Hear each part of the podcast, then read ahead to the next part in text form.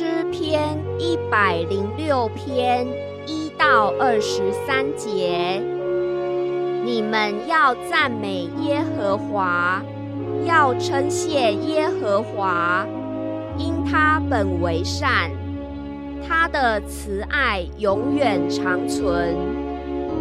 谁能传说耶和华的大能？谁能表明他一切的美德？凡遵守公平、常行公义的，这人变为有福。耶和华啊，你用恩惠待你的百姓，求你也用这恩惠纪念我，开你的救恩眷顾我。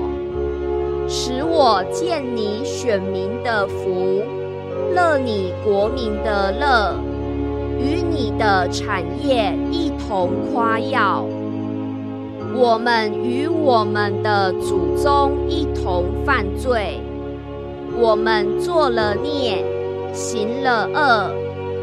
我们的祖宗在埃及不明白你的奇事。不纪念你丰盛的慈爱，反倒在红海行了悖逆。然而，他因自己的名拯救他们，为要彰显他的大能，并且斥责红海，海变干了。他带领他们经过深处。如同经过旷野，他拯救他们脱离恨他们人的手，从仇敌手中救赎他们。水淹没他们的敌人，没有一个存留。那时，他们才信了他的话，歌唱赞美他。等不多时，他们就忘了他的作为，不仰望他的指教，反倒在旷野大起欲心，在荒地试探神。他将他们所求的赐给他们，却使他们的心灵软弱。